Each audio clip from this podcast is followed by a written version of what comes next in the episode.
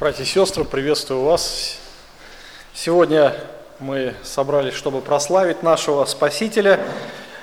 И мы с вами давайте будем продолжать изучение Евангелия от Матфея. Откройте 13 главу. И сегодня а, закончим изучение этой главы. Немножко я введу вас в контекст, повторим а, те истины, которые были изложены ранее. Итак, Евангелие от Матфея представляет Иисуса Христа как царя, как мессию израильского народа. Он Господь господствующих, Он царь царей. И первая половина, первая половина, а, которая была продолжительностью с 1 по 12 а, главы, она открывает а, Христа, как, которого пришел к Израилю, и уже вторая а, половина уже, она показывает отвергнутого царя. Израиль не принял своего спасителя. А, Христос показал очень много чудес, Он явил очень много доказательств. Его проповедь была как власть имеющего, как царя. И мы видим его власть над природой, его власть над болезнями, его власть над духовным миром, над демонами и ангелами. Его власть проявилась во всем. Он есть истинный царь. Но Израиль не принял его. И греховный мир, греховный мир, он тоже не принимает Христа. И мы должны помнить о том, что неверие, неверие приведет человека к страшной трагедии, к погибели – и каждый грешник, если не смирится перед великим царем, он предстанет на суд Божий, и каждый получит праведное воздаяние. Я думаю, что вот эти истины, они а, общеприняты, об, а, о них знают все, но только не все хотят смиряться перед царем. Каждый ищет какую-то лазейку, чтобы как-то оправдать свое неверие и каким-то образом избежать наказания. Но не получится. Бог всякого грешника приведет на суд. Удивительно, что а, Господь в таком безнадежном состоянии дал надежду человеку, и Он проявляет милость грешникам, и те, кто уверует в Иисуса Христа как в Спасителя, те получат вечную жизнь. Но большинство людей, я думаю, что а, каждый, наверное, может поделиться, что большинство тех, кому мы говорим – они не хотят слышать ничего, они не хотят повиноваться Христу.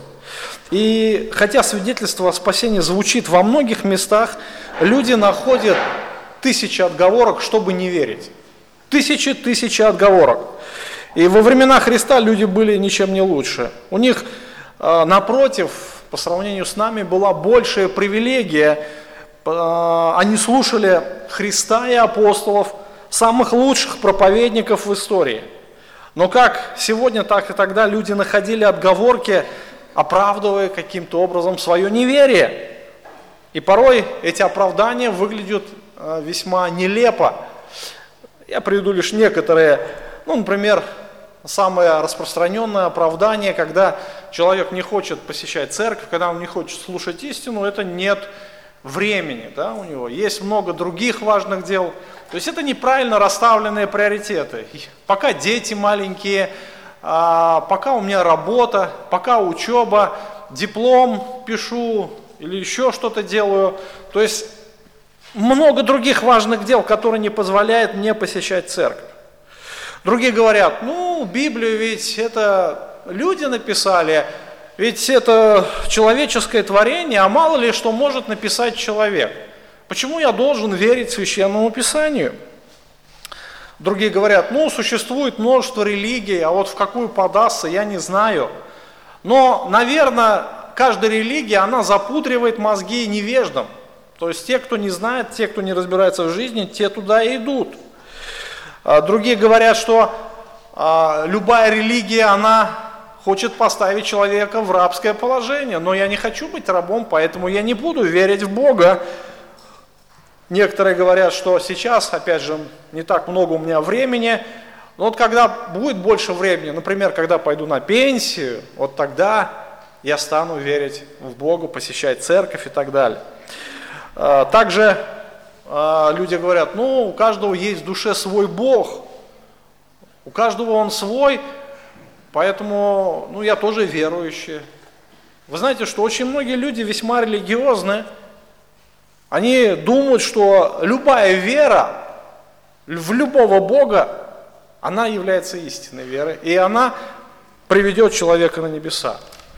То есть очень многие говорят, ну я, у меня свой ведь Бог, я ведь мусульманин, кто-то говорит, я православный, третий, я католик, четвертый, я буддист и так далее и тому подобное. Очень много религий сегодня, но мы знаем, что есть только один путь на небо, это вера в Иисуса Христа. Путь к, а, спасению через веру в Иисуса Христа. И какие бы а, причины не находил человек в оправдании своего неверия, Иисус Христос приводит только одну истинную причину. Есть только одна причина, по которой человек не хочет верить, которой человек пытается, может быть, оправдаться, тем самым завуалируя главную причину. Главная причина а, в беседе с Никодимом Иисус очень четко ее обозначил. Суд состоит в том, что свет пришел в мир, но люди более возлюбили тьму, нежели свет, потому что дела их были злы. Ибо всякий, делающий зло, ненавидит свет и не идет к свету, чтобы не обличились дела его, потому что они злы. То есть вот истинная причина. Человек грешник, и он любит зло, он любит тьму, он возлюбил дела тьмы, и поэтому он ненавидит свет. То есть вот она главная причина. Все остальное это ширма, все остальное это нелепые отговорки, абсолютно бесполезные и абсолютно не принесут человеку никакой пользы. Итак, главная причина – это греховное сердце, которое ненавидит Бога. Все остальное – это отговорки. И наш текст, наш текст, который мы будем сегодня с вами разбирать, он как раз показывает а, пример, пример проявления неверия – Именно а, жителей Израиля, вернее Галилея. А, и здесь представлены два города, Капернаум и Назарет. Назарет – родной город Иисуса Христа. И здесь мы видим как раз пример неверия, что они находили глупые отговорки, глупое оправдание, и в конечном итоге они не приняли, не приняли Христа как царя, как Мессию, как Спасителя. Евангелие от Матфея читаем с 13 главы, с 53 стиха. «И когда окончил слова, а, Иисус притчи эти, пошел оттуда. И придя в Отечество свое, учил их в синагоге, так что они изумлялись и говорили, откуда у него такая премудрость и силы? Не плотников ли он сын? Не его ли мать называется Мария, и братья его Иаков, Иосия, Симон и Иуда? И сестры его не все ли между нами? Откуда же у него все это?» и соблазнялись о нем, Иисус же сказал им, не бывает пророк бесчестия, бесчестия разве только в Отечестве своем и в доме своем. И не совершил там многих чудес по неверию их. Прекрасный текст, который иллюстрирует нам а, неверующих людей и показывает глубину неверия. Итак, а, основная идея этого текста – это то, что неверие во Христа имеет свои проявления и лишает человека спасения. Свои проявления. То есть вера, она тоже несет в себе какие-то проявления. То же самое мы можем сказать о проявлении, например, мертвого и живого человека. Есть разница? Мы можем отличить живого от мертвого? Ребенок родился, живой он или мертвый? Могут отличить врачи? Конечно, могут. То есть есть свои проявления – то есть то же самое мы можем сказать о вере и неверии. Сегодня мы говорим о неверии, примеры неверия. Итак, а, мы посмотрим на два примера проявления неверия в Капернауме и в Назарете. Первое, о чем здесь говорится, о том, что Христос вышел из Капернаума, 53 стих. Когда он окончил притчи эти, пошел оттуда. Вот это слово «оттуда» как раз говорит о городе Капернаум. Капернаум – это город, где Иисус провел большую часть времени, когда Он совершал свое земное служение. То есть этот город, где было больше всего явлено чудес. Этот город имел наибольшую привилегию по, основне, а, по сравнению с остальными городами. То есть этот, в этом городе люди больше всего слышали наставлений, и тем не менее этот город, вернее жители этого города не приняли Иисуса Христа. А более того, в этом городе Иисуса Христа назвали слугой дьявола, то, что он изгоняет бесов силой князя Бесовского. И как раз последние притчи, которые мы с вами говорили в 13 главе, они были направлены на жителей того города. Когда ученики спросили Иисуса Христа, ты почему притчами говоришь? Он говорит, что вам дано знать тайны Царства Божия, а им не дано. Почему не дано? Они отвергли истину. Бог отверг их. И жители этого города закрыли свое сердце, так что слыша не слышат, видя не видят и не обратятся за исцелением ко Христу. Они уже присыщены были чудесами, они уже присыщены наставлениями, так что уже серьезно ничего не воспринималось, что говорил и делал Иисус Христос. Не зря Христос выносит осуждение Капернауму. А, как одному из городов, который опустится до самых глубин ада. Это очень серьезное а, осуждение. Евангелие от Матфея, 11 глава, 23 стих. «И ты, Капернаум, до неба вознешься, до ада не свергнешься. Ибо если бы в Содоме были явлены силы, явленные тебе, то он оставался бы до сего дня. Но говорю вам, что земле Содомской отраднее будет день суда, нежели тебе». То есть мы видим, что Иисус сравнивает этот город с Содомом и Гоморрой. Несмотря на весь разврат Содома, Капернаум имел наибольшую великую привилегию тем, что он, а, жители больше всего слышали истину. Жители Содома не слышали проповеди Христа, они не слышали наставления о вере в Бога, и поэтому так развратились. Но если бы Христос говорит, они бы услышали, и увидели то, что видели жители этого города, то покаялись бы в прахе и пепле. И, конечно же, этот город бы, говорит, оставался до сегодня. Почему? Потому что а, смирился бы перед Богом. Помните а, историю с Ниневией? Бог уже определил, 40 дней Ниневия будет разрушена, но они смирились в прахе и в пепле, в посте и в молитве перед Богом, и Господь отсрочил наказание. Господь помиловал этот город – Конечно, слышание этих слов привело в бешенство и ярость религиозников, но Христос был непреклонен. И после того, как Иисус окончил говорить притчами, Он отошел от пределов. Он отошел оттуда, и город был фактически обречен. Далее мы уже не видим в Писании, что Христос возвращался в этот город, и кроме тех случаев, когда Он проходил мимо в другие селения. Капернаум имел наибольшую привилегию среди других городов – он был вторым домом Иисуса Христа. То есть это была, можно сказать, родина. Евангелист Матфей называет его город Иисуса. То есть он прибыл в свой город. И там он провел большую часть времени. В Капернауме жили ближайшие его а, друзья, соратники, ученики. Петр с Андреем, Иаков с Иоаннов, евангелист Матфей, который был мытарь. И слова Иисуса, которые а, были сказаны относительно Капернаума, они а, сбылись и в буквальном смысле уже а здесь, сейчас фактически ничего не осталось от того города. Всего лишь парковая зона. К пятому веку после Иисуса Христа а, город пришел в упадок, экономический упадок. В седьмом веке а, после нашествия персов и арабов покинули его остальные жители. И сейчас там всего лишь развалины, всего лишь памятник, как памятник, наверное, неверия. И служение Христа в Капернауме было закончено. Опять же, по какой причине? По причине неверия.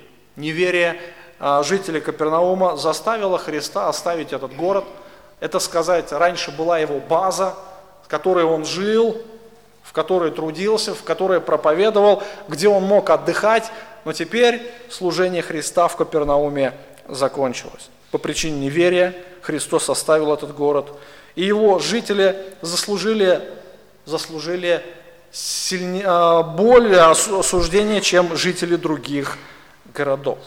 Итак, Христос оставил Капернаум. Куда он пошел? И мы читаем далее, что он а, придя в отечество свое, то есть город Назарет. То есть он пришел в то место, где он вырос, где он провел большую часть своей жизни, где он а, воспитывался и откуда он вышел на служение. То есть этот город, этот город была его родиной, где он провел детство, юность, отрочество – и в этом городе находились э, очень многие его родственники. Там была его семья, физическая семья. А, там была его мать, там были его братья сестры. И очень многие, очень многие люди этого города знали Христа, знали Христа лично. Почему? Ну, потому что это, ну, город, это громко сказано. Это раньше а, чуть ли не деревня, это был город, а сейчас уже а, городами называют а, жителей, которым ну, не менее 30 тысяч населения. Вот. Тогда это был, знаете, какой город? Полторы тысячи населения. Ну, такая средняя деревня, да? Средняя деревня по нынешним меркам. Поселком тоже не назовешь. От пяти тысяч поселок и выше. Вот. В большой деревне, как и в любой другой деревне, все друг друга знают. Все знают о друг друге все и обо всем, да. Все, что можно, все, что нельзя, а, все про друг друга известно. И Христа тоже там очень хорошо знали, знали его а, родители, знали его семью, знали, кто такой Иисус был, все о нем знали. 54 а, стих. Придя в Отечество свое, учил их в синагоге их, так что они изумлялись и говорили, откуда у него такая премудрость и силы, не плотников ли он сын, не его ли мать называется Мария, братья его Иаков, Иосия, Симон, Иуда, сестры его не все ли между нами? Откуда же у него все это? И соблазнялись о нем. Иисус же сказал, им не бывает пророк бесчестия, разве только в Отечестве своем, в доме своем. И не совершил там многих чудес по неверию их. Итак, Иисус приходит в Иерусалим, свой родной город. Писание говорит, что это уже было второе посещение а, Назарета. И в первый раз Господь пришел туда после своего крещения. А, Евангелие от Луки, мы находим это в 4 главе, после того, как Иисус был искушаем в пустыне, после своего крещения, он приходит в Назарет, 16 стиха. Это было первое посещение Назарета. Пришел в Назарет, где был воспитан, вошел по обыкновению своему в день субботний в синагогу, стал читать, ему подали книгу пророка Исаии, он, раскрыв книгу, нашел место, где было написано «Дух Господень на мне, ибо Он помазал меня благовествовать нищим, послал меня исцелять сокрушенных сердцем, проповедовать пленным освобождение, слепым прозрение, отпустить измученных на свободу, проповедовать лето Господне благоприятное». И, закрыв книгу, отдал служителю, сел – глаза всех в синагоге были устремлены на него, он начал говорить им, ныне исполнилось Писание это, слышанное вами. И все засвидетельствовали ему это, и дивились словам благодати, исходившим из уст его, и говорили, не Иосифов ли это сын? Он сказал им, конечно, вы скажете мне присловие, врач, исцели себя самого, сделай и здесь, в твоем отечестве, то, что мы слышали, было в Капернауме и сказал, истинно говорю вам, никакой пророк не принимается в своем Отечестве. Услышав это, в синагоге исполнились ярости, став, выгнали его вон из города, повели на вершину горы, на которой город был построен, чтобы свергнуть его, но он, пройдя посреди них, удалился. Вот именно а, здесь в первое посещение мы видим реакции людей. То есть, когда он пришел в синагогу, а, люди восприняли его тоже вначале с восторгом, но потом, когда Христос начал говорить им истину, когда Он начал их обличать, они резко воспротивились Его словам и даже хотели предать Его смерти. И мы видим, что а, Христос приходит второй раз, и ничего не изменилось. Хотя прошло уже довольно-таки времени, а, чуть больше года уже прошло, Христос больше а, обрел популярность, то есть он больше проявил силы, он больше дал наставлений, и очень многие жители Назарета, они были свидетелями того, что творил Иисус Христос. Итак, Назарет, как я уже отметил, это была небольшая деревня, где а, все люди знают друг друга. И этот город прославился особенно тем, а, что там, ну, это, его ставили в пример как неверующих людей – и Нафанаил, когда узнал, что Иисус вырос в Назарете, весьма удивился и говорит, ну может ли в Назарете быть что-то доброе? То есть там не было таких, знаете, а, таких э, выходцев, таких вождей духовных, которые вели бы Израиль. А там не рождались ни священники, там не рождались именитые люди. Люди были абсолютно ну, апатичные э, к духовным вопросам. То есть э, славились какой-то нечистоплотностью, а, и в Израиле они прославились как злые люди, злые, недобрые люди, и поэтому у них, у них была такая репутация. Вот Иисус вырос как раз среди такого окружения, но Иисус отличался, отличался от всех тем, что Он был весьма послушен своим родителям. И мы видим, что он по обыкновению своему, то есть это было обычным а, явлением в жизни Иисуса Христа, он входит в синагогу, и его тогда уже восприняли как духовного учителя, потому что, скорее всего, в синагоге даже не было духовного руководителя, который мог бы давать наставления. И так от случая к случаю а, приезжие, приезжие наставники учили народ Слову Божьему. И как раз Христос пришел, его восприняли как уже учителя, потому что ему было уже за 30. Ему дали книгу пророка Исаия, он прочитал, он сел, толковали сидя, потому что э, боялись то, что авторитет толкователя может превысить авторитет Слова Божьего.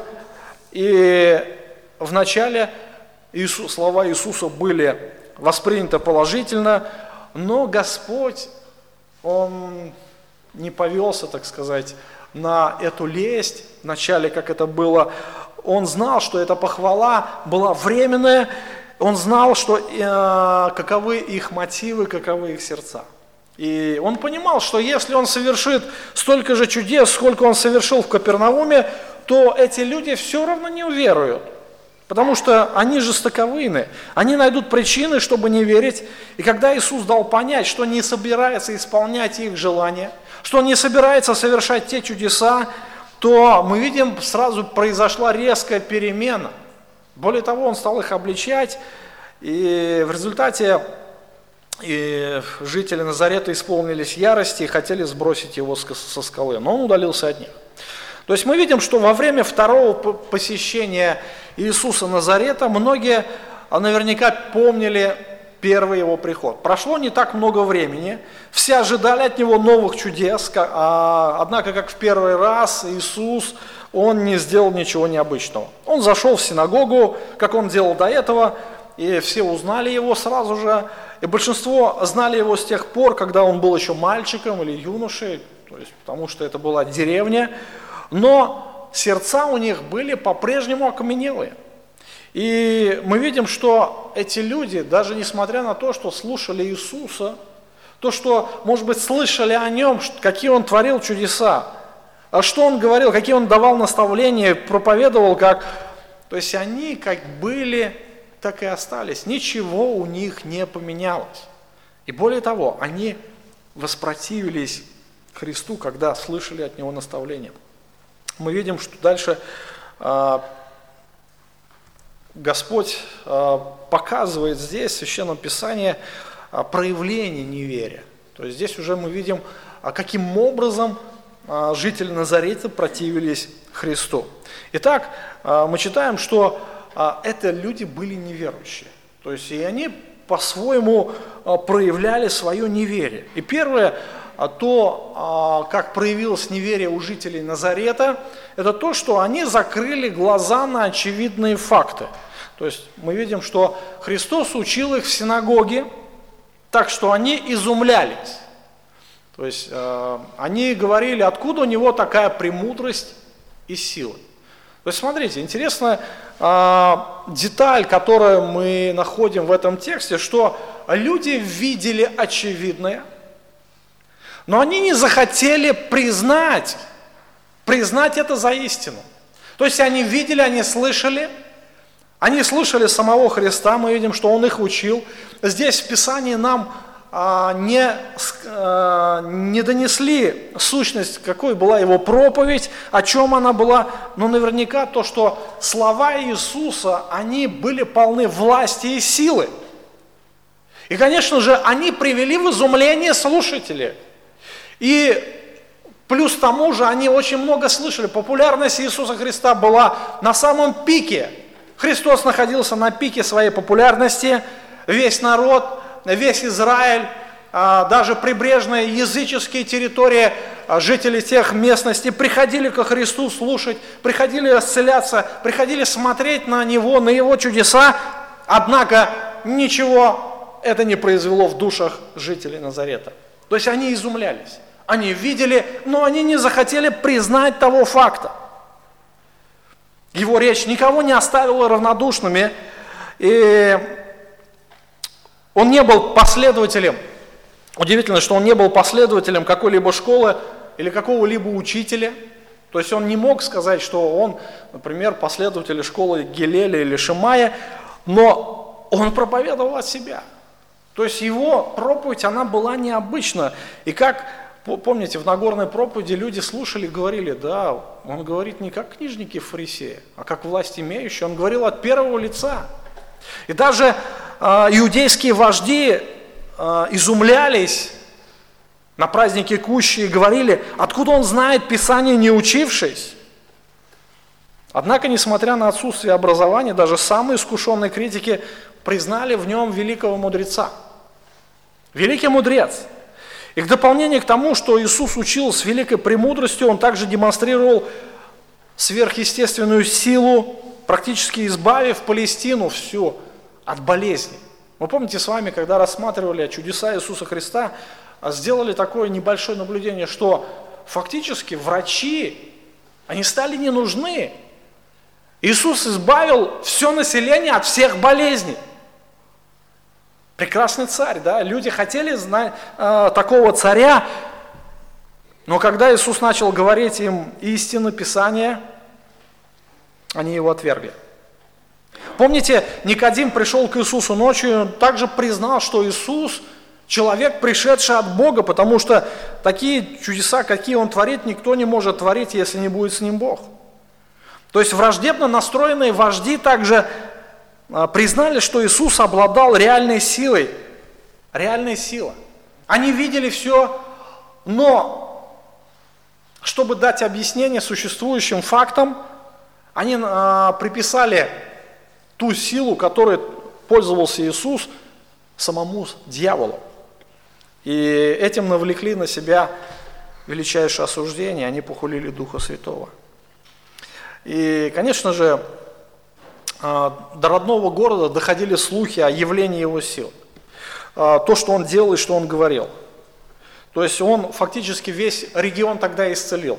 Я думаю, что многие жители Назарета тоже ходили смотреть, потому что это было не так далеко, всего лишь там несколько километров, может быть, э, километров 20 до а, Капернаума, до Галилейского моря, то есть это основная деятельность, вот этот регион где служил Иисус. Это Капернаум, Вифсаида, то есть вот этот регион.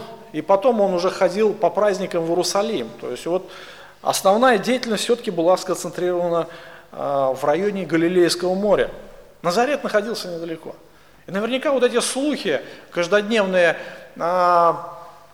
свидетельства, они побуждали многих жителей Назарета идти и смотреть, идти и слушать. Наверняка многие получили исцеление. Наверняка многие слышали, что говорил Иисус. Наверняка многие были там и ели ту пищу, которую Иисус накормил пять тысяч человек, мужчин, не считая женщин и детей. Наверняка многие были там. И наверняка многие могли засвидетельствовать. И, как я уже отметил, что, тем не менее, те чудеса, они не произвели никакого эффекта. То есть они ждали, может быть, что Иисус придет, и Он сделает то же самое здесь, в родном городе, но Иисус этого делать не стал. Помните, что Иисус, Он знает причину. Причину, почему человек отвергает Господа. Чудеса и знамения, они не являются тем фактором, который дают человеку веры. Вот это самое главное, мы должны для себя также уяснить, что чудеса и знамения не являются главенствующим фактором вот, э, в том, чтобы у человека появилась какая-то вера. Помните, перед самым уже своим э, распятием Иисус совершил одно из последних чудес, воскресив Лазаря. Воскресение Лазаря – это был чудесный факт, который разнесся по всем окраинам Иерусалима и других областей, и многие приходили смотреть на Лазаря, многие приходили послушать Иисуса, и духовенство хотели убить и Лазаря также. Они хотели убить Христа, но вместе с тем Лазаря, потому что многие приходили и веровали в Иисуса. Удивительно, что великое чудо не произвело никаких действий в душах этих людей. И жители Назарета, как и религиозные вожди, закрыли глаза на многие чудеса и знамения Христа. И те факторы, которые открывали его божественную сущность, они не произвели на, на них никакого эффекта. И они отказывались верить очевидному. То есть, смотрите, э, они изумлялись, они слышали, и они говорили, откуда у него такая премудрость. То есть это факт. Факт остался фактом, но сердце их нисколько не поменялось. И знаете, что сегодня положение тоже, но как и тогда, ничем не отличается. Человек остался таким же грешником. И он всегда старается а, найти такую, знаете, ширму, чтобы прикрыть свое греховное сердце, найти причину своему неверию. И человек, который много слышал а, ясло изложение, Евангелия, но продолжает требовать дополнительных доказательств его истинности, просто проявляет упрямство своего неверия. Помните, как объяснил Иисус в притче о богаче и Лазаре, что люди должны просто имеют Моисея и пророков, то есть Священное Писание, он говорит, пусть слушают их, но если, говорит, богач говорит, ну, пошли Лазаря, чтобы он воскрес, вот увидит чудо, тогда поверил. Иисус говорит, нет. Если Моисея пророков не, а, не слушает, то кто из мертвых придет, не поверит. И человек, не принимающий света от Бога, который уже имеет, не поверит, сколько бы там света не было дано, сколько бы не было доказательств. Греховное сердце его никогда не изменишь. Только Божья благодать способна что-то изменить. Итак, а, были очевидные факты. Христос а, очень много до этого делал, люди слышали, слышали о великих делах Иисуса Христа.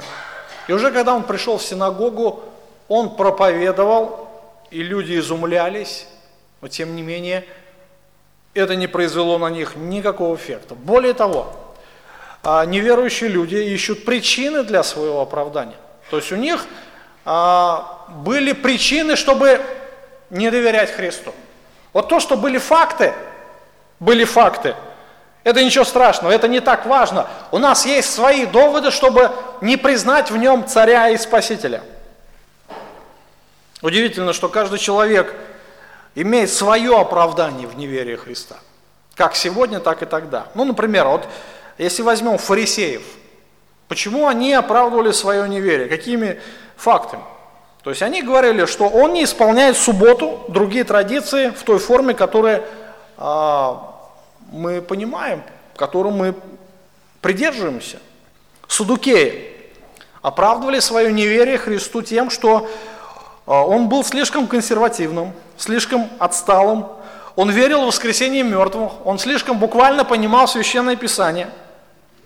Зелоты – оправдывали свое неверие тем, что Христос не, занимал, не, не занимался политикой, он не занимался политической борьбой, чтобы свергнуть римскую оккупационную власть. Жители Назарета нашли достаточно а, простое, но оригинальное оправдание своему неверию во Христа. Какое? Ну, если обобщить это все в двух словах, Христос был слишком простым человеком, чтобы доверяться Ему. А, не плотников ли он сын? Не его ли мать называется Мария? Братья его Яков, Иосиф, Симон, Иуда, сестры его, не все ли между нами? Откуда же у него все это? То есть, посмотрите, ну, во-первых, наверное, здесь то, что а, у Христа не было духовного образования. То есть это то, что имеет какой-то такой вес, знаете. Ну, если человек а, занимает, несет духовную работу, значит у него должно быть, по крайней мере, образование. Он должен учиться в какой-нибудь, в таком заведении, заслуживающем доверия. Ну, говоря современным языком, он должен закончить какую-то семинарию. Ну, если он не знает э, простых истин, если он не учился, то зачем ему доверять? И у Христа не было духовного образования. И жители Назарета вместо того, чтобы уверовать в Него, искали причины. Как раз одна из причин – отсутствие образования. Иисус рос вместе с ними. Многие знали эту семью очень хорошо, и трудно поверить в то, что Господь является именно тем, с кем ты жил, Бог, а Бог многие дни, да? И его никто а, не признал из религиозной элиты Израиля. Это тоже один из немаловажных факторов, который влиял на мнение жителей Назарета. То есть Иисус был учителем, но его никто не признал. До своего выхода на служение Иисус вел весьма неприметный образ жизни. Он ничем не выделялся из сверстников, и он не делал чудес, Хотя многие, некоторые католические э, предания, так сказать, говорят об обратном. Например, э, я читал в католическом одном предании, что когда ему было пять лет, он поднял камень, превратил в голуби, что-то такое, знаете, подобную белиберду. Но мы знаем, что первое чудо Христа было совершено где? В Кане Галилейской. И как, сколько лет ему было? Уже за 30, так ведь, да? Это было первое чудо. А, единственное отличие Христа от остальных еврейских детей было а, какое? У него было совершенное послушание. Совершенное послушание родителям. Иисус никогда не давал повода для того, чтобы о нем думали, что он является духовной личностью. То есть он вел неприметный образ жизни. Он также играл, наверное, с с детьми, со своими сверстниками, у него были свои друзья. Ну, как обычный ребенок, он рос, но он никогда не грешил. У него было совершенное послушание, и он ничем не выделялся. И, конечно же, многие думали, ну как же, то есть с самого детства обычно ребенок, он, если имеет какие-то дарования, он их проявляет, да, например, а, ребенок, который там к музыке есть способности, он будет там петь, играть, и родители это будут замечать. У кого художество, тот будет постоянно хорошо рисовать, просто он будет, я, видна вот эта разница между его сверстниками. Но и у, у Иисуса не было каких-либо таких духовных, знаете, отличий от остальных сверстников, за исключением совершенного послушания. И, конечно же, это стало преткновением для некоторых, а, которые говорили, ну, он же не образован, его никто не признал. Потом далее мы видим, что э, людей смущало то, что у него не было э, духовной профессии, да? Не плотников ли он сын? То есть э, плотников сын. Иосиф, отец его, был плотников. Слово плотник, оно имеет более, широкое применение, а, чем в нашем современном контексте. То есть плотник кто это? Ну, тот, кто работает с деревом, да, а, Буквально вот это слово «плотник» а, переводится буквально то, что человек а, занимается каким-то строительством. Он имеет дело не только с деревом, но также и с другим строительным материалом. Он мог обрабатывать камень, использовать его при строительстве. Он мог быть отделочником. Другими словами, это, значение, это слово имеет значение строителя – строителя или отделочника. Это все, что связано со строительством домов. И Иосиф умер до того момента, когда Иисусу было 30 лет, и он унаследовал ремесло со своего отца. То есть этим он зарабатывал хлеб не только, чтобы себя прокормить, но и других членов семьи. Он был первенец, и он был самым старшим. На него, на него легла обязанность обеспечивать свою семью. И люди, привыкшие видеть его строителем, недоумевали, что Иисус мог быть Мессией, он мог быть царем или Христом. Конечно же, это а, тоже причина, которая могла сбить людей с толку. Еще одна причина, которая указывается в тексте, это то, что его родственники не были духовными людьми. Его родственники, которые упоминаются здесь, а, они ничем не выделялись среди всего общества. То есть мы видим, мы читаем, что его отец Иосиф, а, он был обычный строитель, который а, строил дома, который занимался отделкой. Он, вероятно всего, был рядовым прихожанином синагоги, но мы знаем, что он был благочестивым человеком, он любил Бога, он ходил в его законе, но его благочестие выражалось именно в личных отношениях с Господом. И наверняка он не выполнял какую-то такую духовную работу, то есть он не, не был таким духовным лидером, выражаясь современным языком, ну, наверное, мы бы сказали про такого человека, он рядовой прихожанин церкви, да? член нашей церкви. То есть он а, любил Бога, любил свою семью, любил свою работу, любил свой народ. Ну, прожил он недолго, но он не был духовной личностью. А, мать его тоже, Мария. Мария была благочестивой девушкой, она была очень послушной Богу, и Господь удостоил его быть матерью Иисуса Христа, матерью э, Господа. Она называет Бога «Спаситель мой». Евангелие от Луки, 1 глава, 47 стих, то есть показывает тем самым нужду в Спасителе, в спасении от грехов. Она признает себя грешницей. И католическая церковь а, утверждает следующую ересь, что Мария является вечной девой. То есть она а, так и осталась девой, родив Иисуса, больше она детей не рожала. Но после рождения Христа она вступила в нормальные супружеские отношения с Иосифом, и от этого брака родилось еще как минимум четверо сыновей и две, двое дочерей. То есть мы читаем про Иисуса, что он был первенец. И она тоже была обычной женщиной. Она ничем не выделялась среди остального народа, а среди соседей она была хорошей соседкой, которая любила Бога. Также она, вероятно, посещала синагогу, возможно. И ее воспринимали тоже обычным образом. И вот представьте, вот эта семья, где мать и отец не являются духовными вождями, духовными лидерами, и вдруг из этой семьи выделяется человек. Тем более мы читаем о его братьях и сестрах, что они тоже были э, жителями Назарета, и они были тоже обычными людьми. И здесь Матфей называет их имена, по крайней мере, братьев. Иаков, Иосиф, Симон, Иуда. Имена сестер не называет. Его братья и сестры были тоже обычные, самые обычные жители. То есть самые рядовые жители Назарета. Они не были духовными людьми. Напротив, Писание нам говорит о том, что они не верили в Иисуса. Они не принимали Христа. И Писание говорит, что братья его уверовали только после его воскресения. После того, как Иисус воскрес, его братья стали а, на путь веры.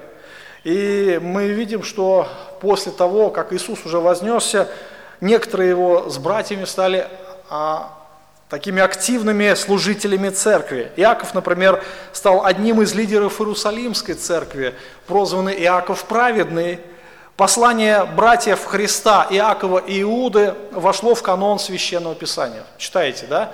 Послание Иакова. Кто это Иаков? Теперь вы знаете, да? Иуда кто такой?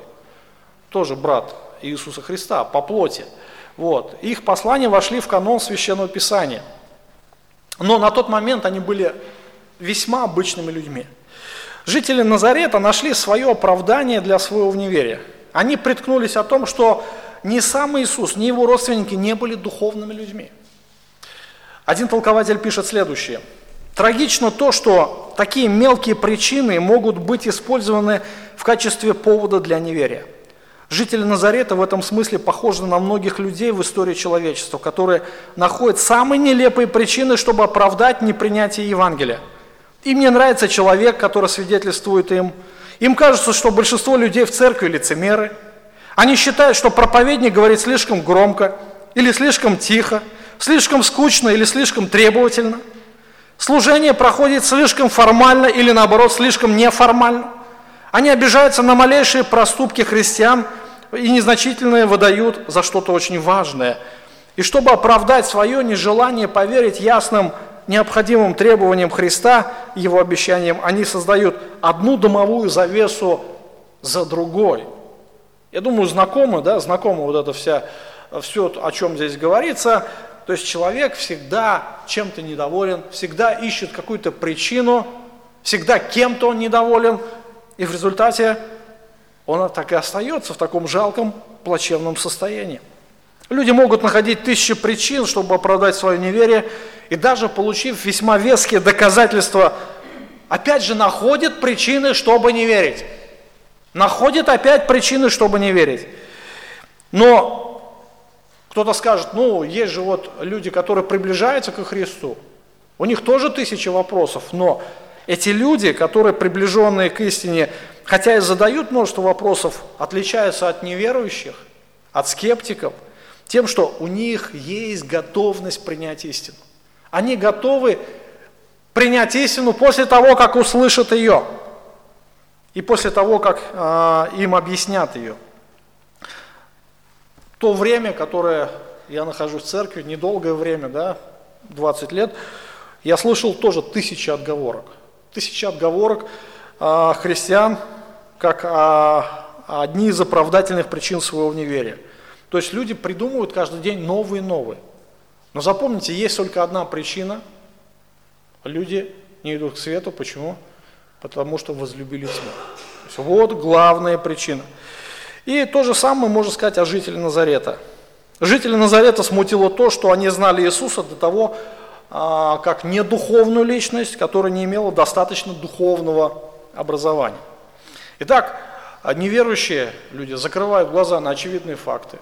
Они ничего не хотят слышать о том, что делал Иисус, что Он говорил, и они также ищут причину. Также мы видим здесь, что в результате они открыто проявляют враждебность к истине и соблазнялись о нем.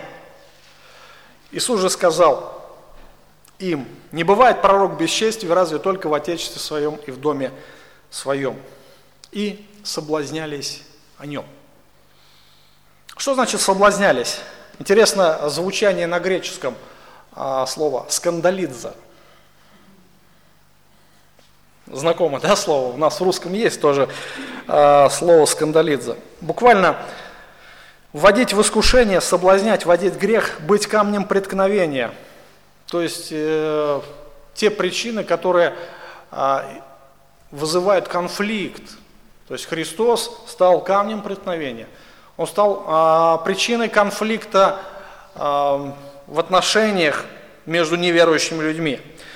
И те причины, которые нашли жители Назарета и стали камнем преткновения для веры во Христа. Их раздражало вообще вот это притязание Иисуса Христа на мессианство – и наверняка его проповедь была резко осуждающей неверие. То есть вот здесь мы не знаем, о чем он проповедовал, но он учил их. И после того, как он учил их, они изумлялись. И после того, он, наверное, как их обличал, они стали называть причины, почему. И дальше мы видим скандализм. Они соблазнились о нем. Буквально они открыто опровергли его. И Христос опять же повторяет те же самые слова, в том же самом контексте, в том же самом городе, уже второй раз. Не бывает пророк бесчестия разве только в Отечестве своем и в доме своем. И в доме своем. Семья Иисуса тоже не верила в Него. Не верила. И они однажды хотели прийти и взять его, когда он проповедовал, потому что думали, что он с ума сошел. Это самые родные, близкие люди. И они соблазнялись о нем. Те незначительные причины, которые придумали неверующие люди, стали препятствием на пути их спасения. Часто людям, глаза которых а, вырос, например, соседский ребенок. Представьте себе ситуацию. У вас в соседях живет человек, ну, семья, родился ребенок, вы, а, видели, как он вырос прямо на глазах, то есть вместе жили примерно лет 30. И вдруг этот ребенок, который стал уже мужчиной, заявляет, я Христос, как вы на это посмотрите, трудно поверить, да? Особенно, когда он ничем не выделялся. И такое часто бывает в жизни, что, опять же, такие, с кем ты вырос, например, становятся большими руководителями, а, государственными чиновниками, пасторами или просто верующими. Трудно признать в них какой-то духовный авторитет или светский авторитет. Не говоря о том, что признать авторитет Сына Божьего очень сложно. И даже если лично к этому человеку люди относятся с симпатией, ему нелегко будет завоевать уважение, которым пользуется, например, посторонний человек с такими же способностями. То есть со стороны, если кто-то приходит, его нормально, но тот, кто рядом всегда был, тот, кто рядом жил, с ним тяжело, да, тяжело поверить, что он есть именно тот, за кого себя выдает. Итак, люди открыто исповедуют свое неверие. Они находят нелепые причины для своего оправдания. И какие бы ни были причины оправдания, они этого не получат. Их оправдание, оно будет служить как отягчающееся обстоятельство на последнем суде. То есть эти люди, посмотрите, они могут восхищаться, но они всегда найдут оправдание, и они всегда исповедуют свое противление, да, они всегда отвергнут. Слово соблазнялись. Итак, последнее. Неверующие не дают совершать Божьи дела. И не совершил там многих чудес по неверию их. Очень часто Христос совершал чудеса по просьбе или вере людей. То есть, однако, если мы посмотрим на а, его чудеса, на его дела, большинство чудес, какие он совершал, они были совершены независимо от веры человека. То есть чудеса, знамения даются Богом, очень внимательно послушайте. Для чего даются Богом чудеса и знамения? Они даются Богом для укрепления веры человека. То есть, когда вера есть, ее необходимо укрепить. Бог иногда начинает проявлять чудеса, чтобы укрепить веру. И хотя Бог может совершать чудеса там, где нет веры, Иисус предпочел их не совершать в тех местах, где неверие было ожесточенным и преднамеренным. Назарет как раз был таким городом. И таким образом неверие стало препятствием для божественного благословения. И Иисус не совершал там многих чудес. Марк говорит, евангелист Марк говорит о том, что он не мог совершить там никакого чуда, только на больных некоторых возложил руки и исцелил их. Это не значит, что у Иисуса не было для этого определенных ресурсов. Просто чудеса должны были соответствовать его цели. Если мы будем говорить о чудесах, делать анализ, то э, чудеса Иисус проявлял, чтобы доказать свое мессианство. То есть Он явил немало чудес и знамений, тем самым показать тем, что Он Сын Божий. И люди, когда приходили, веровали в Него, они подтверждали, а, подтвержд, получали подтверждение мессианства Иисуса Христа. И они укреплялись верой. Но там, где нет веры, чудеса бесполезны. Абсолютно бесполезны. И Христос поэтому не совершал чудес, потому что люди соблазнялись о нем. Люди находили тысячи причин, чтобы не верить в него.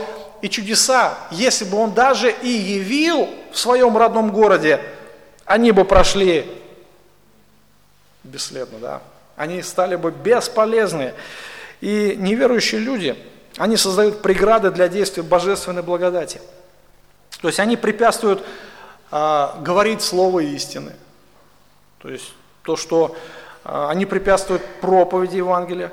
Они стараются влиять на тех, кто находится на пути к спасению. Если кто-то услышал слово истины, если он начинает уже доверять, тут же неверующие найдут тысячи причин, чтобы сбить этого человека. Начнут разубеждать, начнут а, давать разные рекомендации. Иисус предупреждал, не давайте святыни псам, не кидайте жемчуга перед э, свиньями, чтобы они не попрали его ногами своими и, обратившись, не растерзали вас.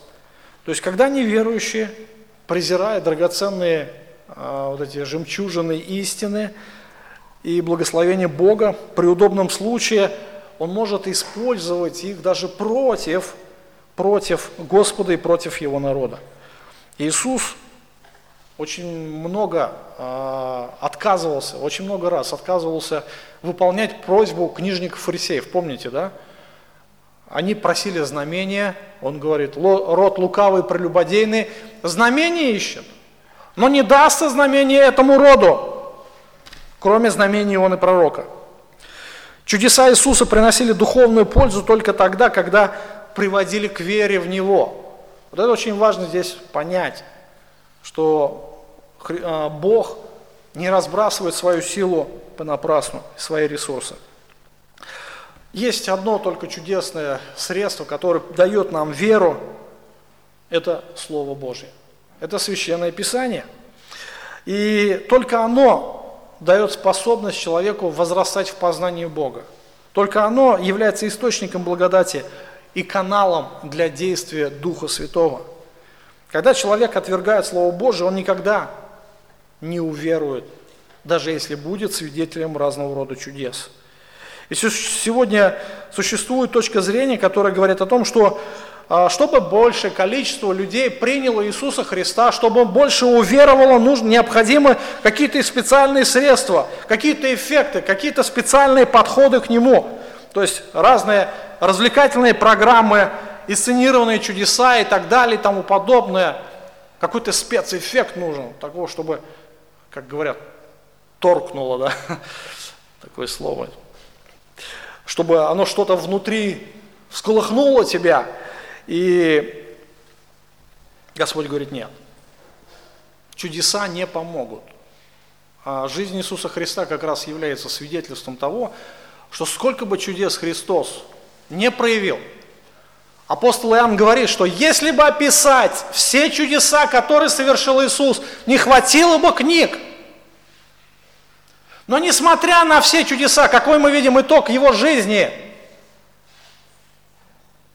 его распяли. Предали позорной смерти.